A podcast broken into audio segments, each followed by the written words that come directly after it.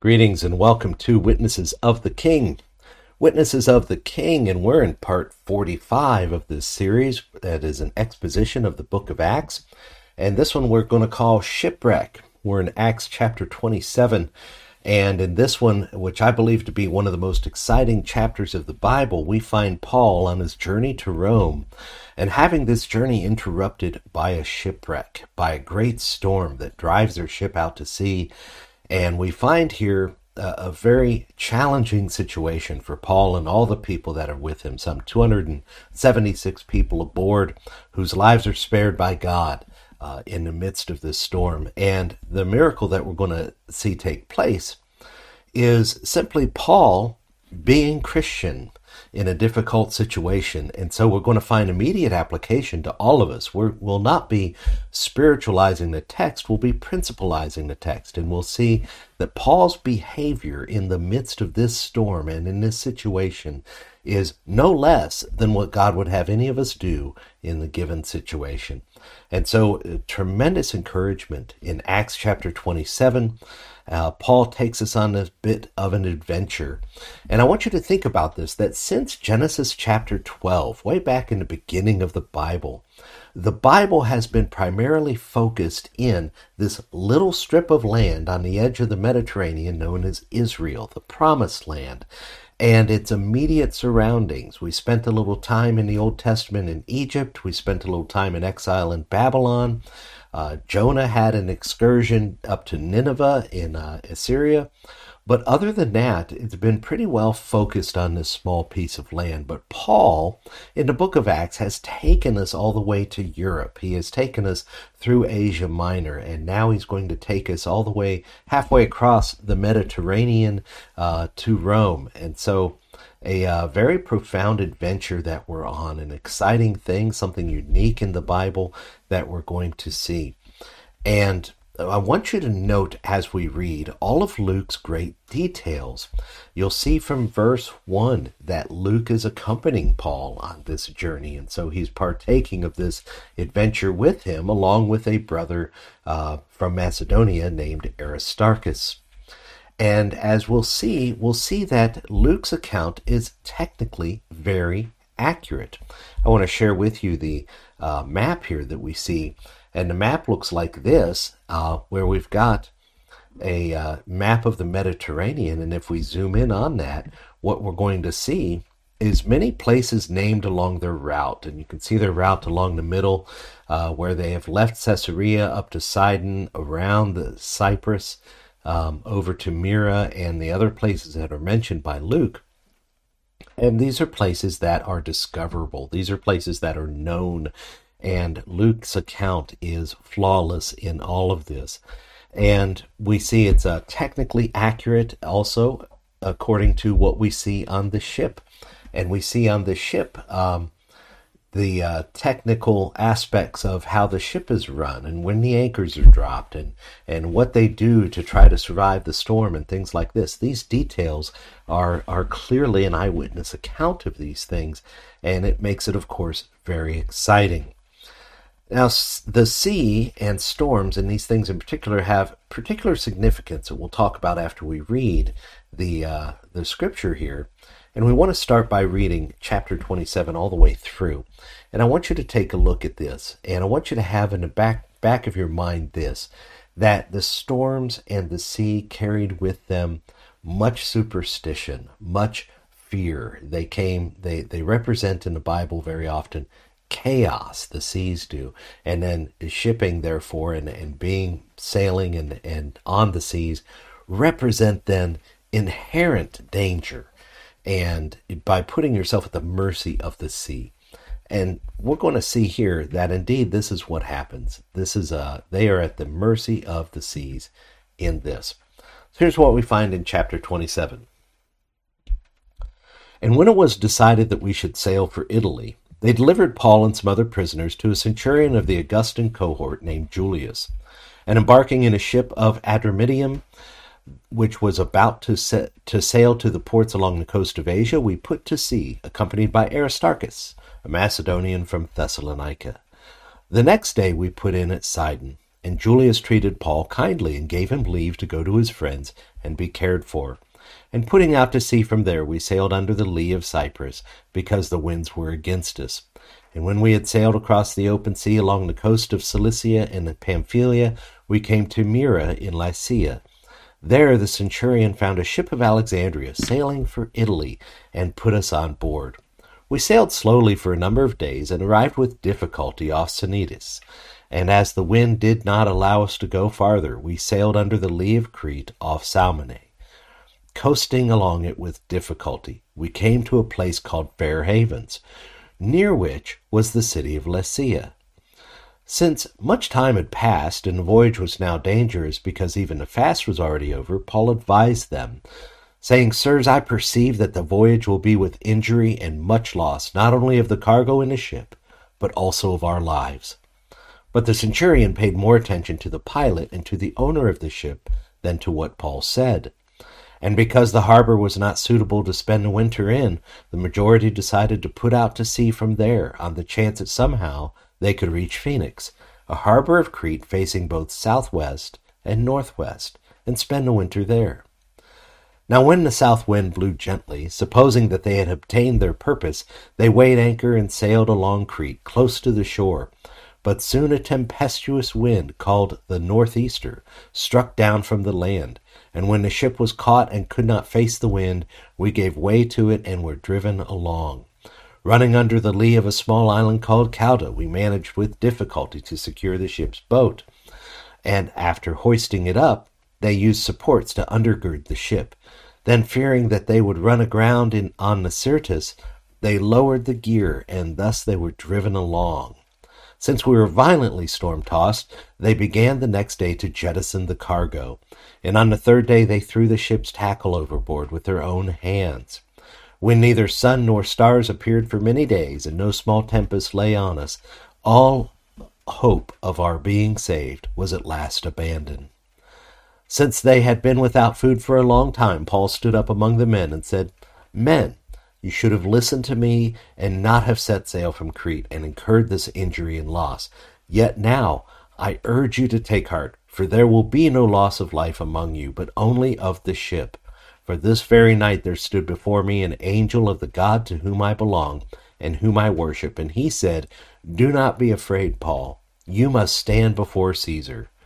And behold, God has granted you all, those who, who has granted you all those who sail with you. So take heart, men, for I have faith in God that it will be exactly as I have been told. But we must run aground on some island. When the fourteenth night had come, as we were being driven across the Adriatic Sea, about midnight the sailors suspected that they were nearing land, so they took a sounding and found twenty fathoms. A little farther, on they took a sounding again and found fifteen fathoms, and fearing that we might run on the rocks, they let down four anchors from the stern and prayed for day to come.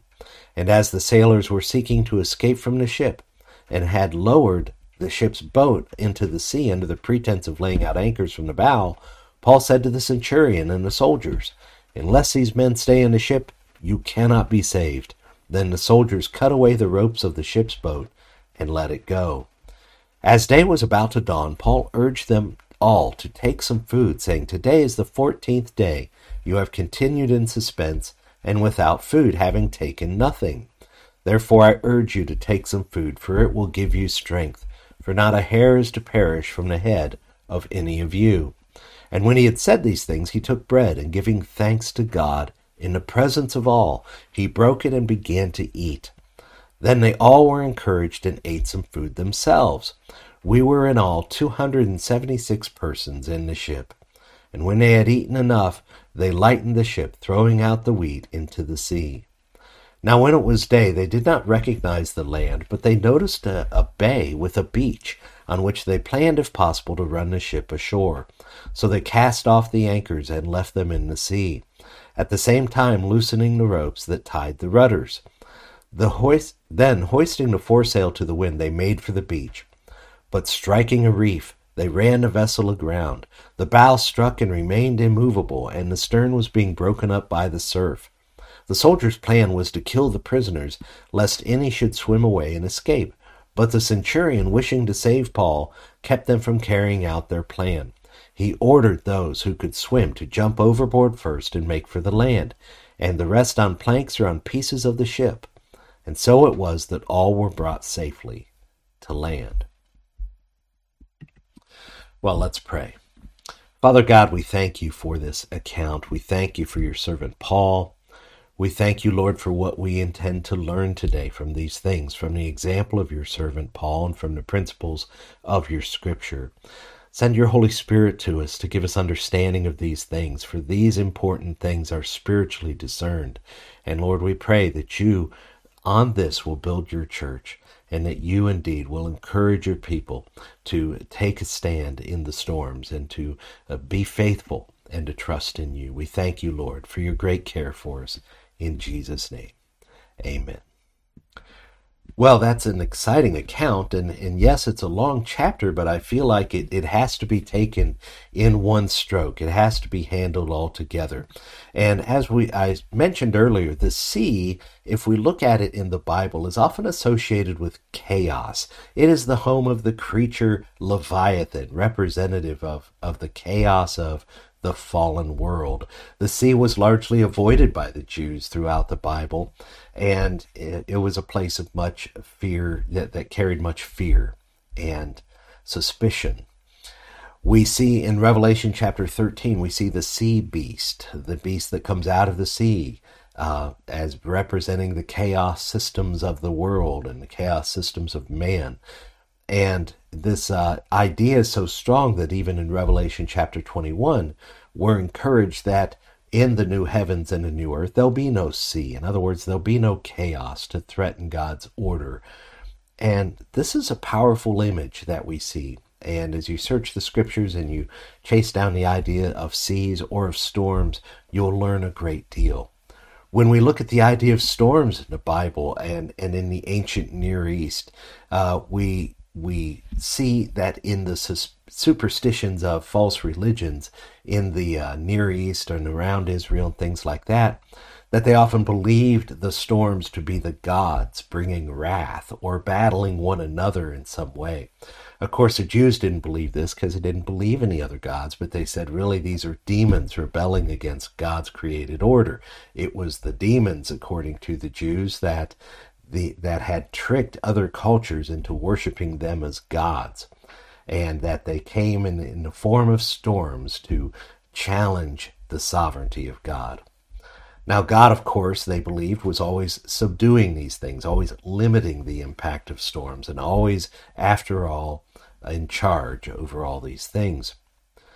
Shipwrecks themselves, not only in the biblical culture, but in the culture throughout the world, have been used as a metaphor for great loss, be it economic loss, be it uh, loss of life, even. Uh, Paul uses them as an example of a disaster of faith, as he says in 1 Timothy. He refers to some people rejecting the truth and making a shipwreck of their faith. In Ephesians chapter 4, he speaks of how we ought to be unified in the truth and not be as children tossed to and fro by the waves and carried about by every wind of doctrine. And so Paul used these experiences to uh, to express these great truths. A shipwreck being a, uh, a a symbol of massive loss, of great difficulty.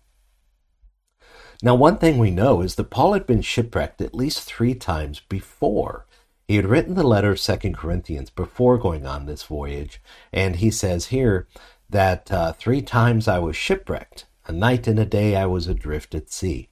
So this is Paul's at least fourth shipwreck that's accounted here in Acts chapter 27, and perhaps that's why he's able to uh, he's able to give advice saying, No, I don't think we ought to go right at this time, because uh, he knew it was a bad time, and perhaps that was from experience. Perhaps that was the cause of uh, one of his other shipwrecks before. And interestingly, this is the only one that's accounted in detail in the scriptures. And it's probably because Luke was with him. As it says in chapter 27, verse 1, Luke, who is the author of the scriptures, puts, it, puts this in the first person plural. Uh, we should set sail for Italy. So he is with Paul during all of this. And so we have then an exciting chapter. And theologically, there's really no new ground here. But what we see and what we do learn is we have Paul in a situation. And we get to see how Paul is going to live out his faith in this situation. And by doing so, he gives us an example. And so as we take the, the storm and we take the shipwreck and, and I talk about the storms of life that we all encounter, I don't want you to think that I'm spiritualizing the text. I'm principalizing the text in this. Here is a believer in Jesus Christ in a difficult situation with believers and unbelievers alike. And so this is an example to us of how we ought to be the first thing that we need to understand here is we need to understand that storms come. Storms come. It's just a simple fact of life, and whether it's a, a literal storm or whether it's some other difficulty in life, you as a believer in Jesus Christ have no guarantees that you're not going to have a storm in your life, a difficulty in your life. You just have promises to get you through them. And there's some great blessedness in living the Christian life. There is some great benefit. There are some storms that we avoid by nature of being Christian. As God delivers us from many of the sins that control our lives, we avoid many of the general consequences of sin. And yet, we're still subject to the normal things of life that everyone encounters natural disasters and disease and death and war and famines affect believer and unbeliever similarly. We live side by side with Christians and non Christians. The difference is how we get through these difficulties. The storm, I want to point out, was not Paul's fault. He warned against going at this time. If we look over there at verses 10 and 11, we see his warning in which he says to them, uh, Sirs, I perceive that the voyage will be with injury and much loss not only of the cargo in the ship, but also of our lives. And so he fears uh, for their lives. But look at verse 11. The centurion who had charge of Paul and the prisoners, and here's a point you need to understand the centurion was his own sovereign. He was in charge of himself, the other soldiers with him. He wouldn't be alone. And the prisoners that he had. Verse 1 told us that there were other prisoners with Paul. And so the centurion had all rights to refuse passage on this ship, to take another ship, to wait out the winter in this place. Uh, but he's persuaded in verse 11 there by the owner of the ship and to the ship's pilot. And so Paul suffers along with the centurion and everyone else in this situation because of someone else's bad decision making. And so wintering uh, or traveling this time of year was known as being dangerous. This is the late fall, and winter would be right out as you know they have no intention of traveling in the winter but even the fall is very dicey on the open seas in the mediterranean. So the centurion in charge of paul uh, goes with the owner and with the pilot and here's the thing we need to understand about this is what are the intentions?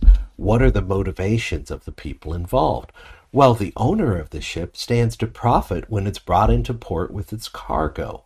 He is anxious to get going. He is anxious to protect his ship in a better harbor. There was some risk to staying in the harbor in which they were for a large ship like this to winter. There was a better harbor in the city of Phoenix, just further down the shore of Crete, and that's where they decide to go. It's a compromise, if you will. You know, okay, well, we're we're obviously not going to make it to Rome. Let's at least get over to Phoenix, where there's a better harbor for us to winter in. And so, uh, but Paul perceives greater risk in leaving at all. So they are uh, they they head out to Phoenix. They're blown away from the uh, from the shoreline. They're following the shoreline. They're blown away from it. What's from what's called a nor'easter because they're on the south side of Crete at this time, and they go right past Phoenix and out into the open sea, where they're driven along helpless. That's when the pressure's really on, and the storm begins to reveal the character of those involved. And what we see in the men, uh, uh, what we see is the men fighting for their lives. The men are actually they're struggling in a life and death struggle. And as we see this, um, when it comes right down to it, their priorities are changed. Their priorities get rearranged. They begin to throw over some of the cargo, which is some of the things that they would stand to profit from, and some of the things that they use, and some of their personal possessions. They begin to dump those things. And then in in uh, verse 19, we see that they begin to dump over even some of the ship's tackle. This would be all the non essential equipment and spare rope and, and spare parts and things like that. They begin to throw these things over. And then finally, of course, they get rid of the ship's boat, which was a smaller vessel that they would pull along in order to go ashore in places that didn't have docks. So when they had lost hope, Paul receives this great vision. And we see his perfect faith in that vision. And he trusts God to be true to his word. In this confidence, it is that Paul speaks up, shares God's message, the vision that he had been given, and Paul effectively takes charge at this point. Now, negatively, we see the selfishness of some revealed, as we see in verse 30. As they go along, uh, we find some of the uh, sailors lowering the boat to escape. But the centurion had the soldiers to cut it away and drop it into the sea. So, positively, they do this by faith. Now, here's something you may have missed in all of this excitement. The soldiers are not supposed to be in charge here. They are upon a ship. They are guests on the ship. They are paying passengers on the ship. It's the sailors who are in charge. And yet, by order of Paul, the soldiers intervene and actually cut away the ship's boat. And so this is there's a tension here there's a drama here in uh, a tension between the authority that's in charge here. And here these sailors were seeking to escape and then what is effectively a conflict the the soldiers come along and under the orders of Paul cut away the boat without permission of the pilot or the owner. But by God's great grace God spared all 276 aboard because, see, Paul's or God's plan was to bring Paul to Rome.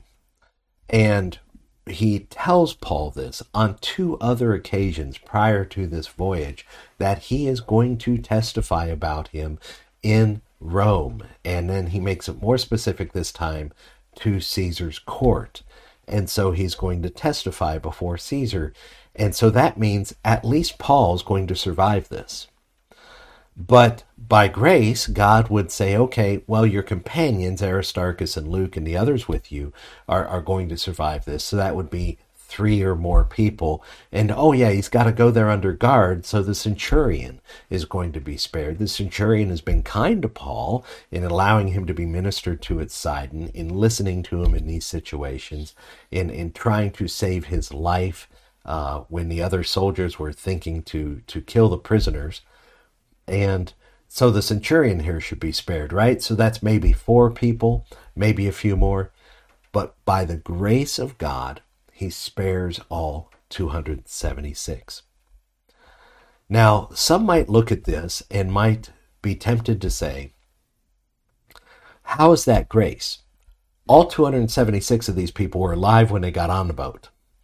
And they're alive when they get off the boat and they get ashore but now they're without their personal possessions.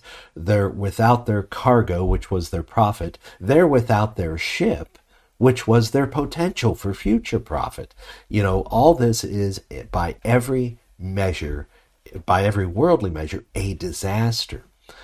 But this is a grace of God because all human beings perish. All human beings have upon themselves the death sentence that sin carries.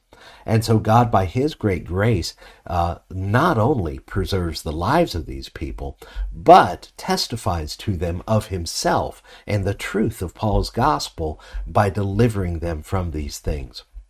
Think about this. Paul was given great credibility by his warning being proven true. He told them, Let's not leave Crete. I see that this is going to be bad. Then Paul was able to point to God as the one who was saving them. Did Paul preach the gospel during this time? We don't have it accounted in the chapter. But the question is, did he actually preach to them the gospel about faith in Jesus Christ for salvation from sin and eternal life and all those things? Look, he was Paul. He certainly had preached the gospel to them, even when the weather was good. But now, all the more, God has given him this tremendous sign, a fulfilled prophecy in which Paul says, all of us are going to survive, not one of us. And it comes to the point that the ship is torn apart on the reef, that they all have to swim for their lives to shore, and they all make it in fulfillment of what Paul had revealed to him by God. Now, they're shipwrecked on the island of Malta for months. You read into the next chapter and you find out about that. Is there any way that they did not hear the gospel from Paul then? Surely one of them's going to be curious and say, Paul, explain to us what has happened here. Explain to us who you are and who this God is that saved us from the storm. One of them, more of them, some of them are going to ask that, and all of them are going to hear the gospel. This is grace abounding. And this is another truth about all the storms of life is that all of them contain opportunity for grace. And when we find ourselves in a storm of life, we are to look around for it. Look for what God is doing because He is doing something. When storms come, God is working with every single person involved. He's working in believers to perfect their character, to improve their service to Him, to exercise their faith. Faith is uh, to the believer like a muscle that must be exercised and strengthened over time, and God provides opportunities and difficulties to do so. That is why James can come along and say, Count it all joy when you encounter various trials, knowing that it produces steadfastness. And, and Peter can say the same thing, and Paul can say the same thing in Romans 8 that difficulties perfect us, difficulties bring us along. And it's never just about one person, and it's never just about the believers. In unbelievers in the storms of life, He is pressing them to a decision to trust in Him. Now, of course, many harden their hearts against that, and their hearts are hardened, but that is also a benefit of the storm. It shows who is true and who is not. It's never about any one given person because when we read Acts chapter 27, the temptation is to think this is all about Paul and what God is doing for Paul, and look how God saves Paul. But we have to consider what he's doing in others. What about Luke? What about Aristarchus through all of this? What about how many of the men come to faith in this? And then the centurion who's already shown kindness to Paul, who's already somehow impressed by Paul that he is trustworthy, that Paul is different, to the point where he lets Paul leave his company and go and be ministered to by his friends in Sidon. And now this Paul is shown this favor of God you know, some of those people on that ship became believers that day. And what you'll see in the next chapter is many of the people of Malta become believers that day. And believers in Malta to this very day credit this visitation of Paul as being part of their salvation journey. This is incredible. Our focus in the midst of a storm must be upon God, to trust in Him. In the midst of all storms, we have to be aware that God is there and He's keeping His promises to His people, not to keep us from storms, but to keep us through storms. And He is also working in the other living souls around us. Christian, if you are in difficulty this day, look around you because others are in the difficulty with you, and this is your chance to minister to them as Paul ministered to those around him. Intercede for them in prayer, encourage them with the truth of the gospel, and be strong for them. Put your faith and trust in Jesus Christ, and He will carry you along in the midst of any storm. You are God's chosen instrument in the situation in which you find yourself. No matter the cause of the situation, no matter the circumstances, no matter the details of the situation, the situation could be entirely your fault. But if you are in Christ, there is purpose in God for you in your situation to come through it with Him. I want you to also understand this, and this is from Matthew chapter 16 the, this great truth about believers in Jesus Christ. And look at this in Matthew chapter 16 as Peter makes his great confession that Jesus is Christ, the Son of God. And he says, You're right, and God's revealed this to you, and on this rock I will build my church. Oh, look what he says about the church. He says, I will give you, and that you is a plural, indicating all disciples I will give you the keys of the kingdom of heaven, and whatever you bind on earth shall be bound in heaven, whatever you loose on earth shall be loosed in heaven. This binding and this loosing is referring to souls, referring to salvation, because Jesus is talking about building his church, and he's talking about people, not buildings. He's talking about people and not a, a philosophy or a way of life. He is talking about living souls. And those living souls are bound in heaven through the work of the church exclusively. Believer, in your situation, you might be the only one with the gospel truth, and it may be up to you to share that gospel truth. It's always a command, and it's always right to do. And so, this is the opportunity we have for grace. And I want to uh, say the encouragement is very simply this to be God's person in the storm. Be God's person in the storm. Be the one that can be looked to for answers. Why is this happening? And then you can address them. Well, bad things happen because sin has come into the world. And how we deal with it is whether we're going to come to Christ or not. You can be the explanation for that. And you can talk about repentance and trusting in Jesus Christ for the salvation of souls. When you find yourself in the storms of life, and not necessarily the literal ones, our storms are usually less dramatic, usually not life threatening. Sometimes our storms are in the forms of family problems that we have, and strife and difficulty, and fighting and abuse, and even addiction in our families. Those are storms of life, every bit as dangerous as a literal storm. And maybe the storm is something as, as simple as mental illness, which is not simple to anybody that knows anything about it. Maybe it's just despair. Maybe it's a, an economic disaster of unemployment, uh, poverty in general. Be the rock of safety in those storms and for the people around you. And be this, this beacon of truth, this beacon of light in the midst of the storm.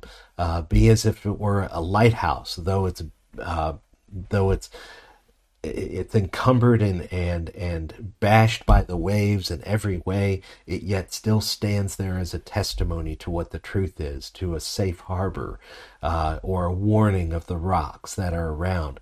This is the Christian life. So, what can we do to be God's person in the storm? First of all, be prepared. Meet God in the calm seas, and meet God whenever you can and strengthen your faith in Him. Take every opportunity to grow in faith. That is to meet with the people of God and to explore the Bible together and to pray together and to practice the spiritual disciplines of the Christian life. Because for us, we may not receive a vision. We probably won't receive a vision. There'll not be an angel come stand beside us and give us a promise that we're going to get through the storm. And there's no promise that you will get through the storm. The storm may take you, but God has you in his hands, and you ultimately will be delivered over to him. So we don't necessarily have this promise of getting through it. We don't necessarily have an angel to encourage us. We may have no security in the difficulty we have. We're not even guaranteed tomorrow. We're not guaranteed to finish out the day today. But what I want you to focus on as believer in Jesus Christ are the promises that you do have. You have a promise from the Lord Jesus Christ himself to never leave you nor forsake you. You have a promise of Jesus Christ to give you the necessities of life when you seek first his kingdom, as it says in Matthew 6:33. You have a promise that he will keep you in his hand, that he will not let you go. You have a promise that he will bring the word of God to your remembrance in the day when you need it. He has the promise to be found by you when he is sought. That's right. Jesus promises his people that he will be found when we seek him. He also has a promise that he will answer prayers that we make to him in his name and according to his will. He will not test you beyond what you are able to do, but when you are throwing yourself upon Him in trust and in faith, you are able to endure all things. And Jesus will not break these promises, and He will not break them because of your great value. See, you are a human being, and you are created as the image of God and therefore you have intrinsic value. Your value is not in the possessions you have or the position you have here on earth or even even in your ability to do good and your innate abilities and even your dedication to him. Your your inherent value is that you are a living being created as the image of God. Not only that, but if you've been redeemed by Jesus Christ, your value is measured by the blood of Christ Himself, the perfect Son of God, who came and offered Himself without sin in our place under the wrath of God to pay the price for those sins. And by faith in Him, we are saved. And so that is our value. By faith, God's people can thrive in the storms of life when God moves forward his plans. By faith, God's people can thrive even in the storms of life while God continues to move forward his plans. If you seek his face, he will be found. If you hand over your burdens, they will be taken. If you need strength or patience or perseverance or kindness or wisdom or compassion or knowledge or self control, he will give it to you. And you might say to yourself, I don't know if I can be that person. I don't know if I can be like Paul. But I want you to notice something Paul did that every single one of us can do. And this is the simplest thing that's, that's found in the entire passage that he did. After he, after he stood up and testified what God did, he took the bread and giving thanks to God in the presence of all, he broke it and began to eat. Here they are, all fearing for their lives.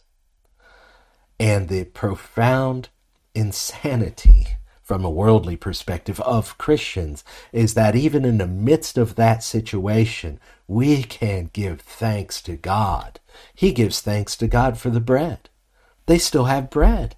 He's like, yeah, we have bread and let's eat it. And he gives thanks to God, a simple act of worship, even in the midst of the storm when we can raise our eyes to heaven and we can thank God for whatever in the midst of the storm, we are a living testimony of His reality, of the fact that He is and that He is good, and that the storm ultimately in all things measures up to nothing in His sight.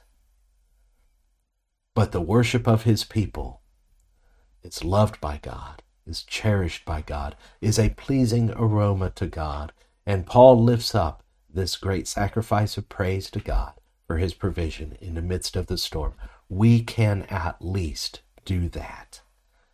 And by doing that, brothers and sisters, you will be an encouragement to those around you. You will be the testimony of those that who does not lose faith in the midst of a storm that will give people pause. What is with this person? What must their God be like that in the midst of this, they can still praise Him?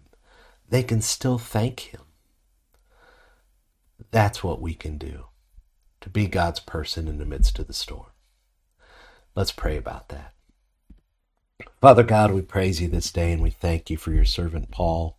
We thank you for his steadfastness even in the midst of a storm. And Lord, we pray that we can follow this example. We read the scriptures and they increase our faith. We meet with our brothers and sisters in Christ and worship you, and it increases our faith. May we partake of those things frequently. May we come together in praise of you. We thank you for your continued ministry by your Spirit through all your people and through all the ages of all the different storms that everyone has gone through, Lord. We know that you are working to bring many people to faith just as you were bringing Paul to Rome. Lord, we thank you for your great work and your encouragement. And we praise you in Jesus' name. Amen. Well, I hope this has been an encouragement to you, and I encourage you to contact us if you have any uh, questions, if you need to find a church near you, if you're curious about what your next step of faith might be, or you're struggling with an issue. We can pray for you, we can minister to you, we can answer your questions. Even if you have objections or disagreements with things that we've said here, uh, contact us, and, and we can explain ourselves, and we can hear you out, and, and we can come together on the truth of God's Word. And so uh, feel free to contact us at whitesrunbaptist at gmail.com. That's whitesrunbaptist at gmail.com, where you can find more sermons and more information at whitesrun.org. whitesrun.org. Well, God bless you. I hope that uh, the, this day finds you well and that you are blessed by it.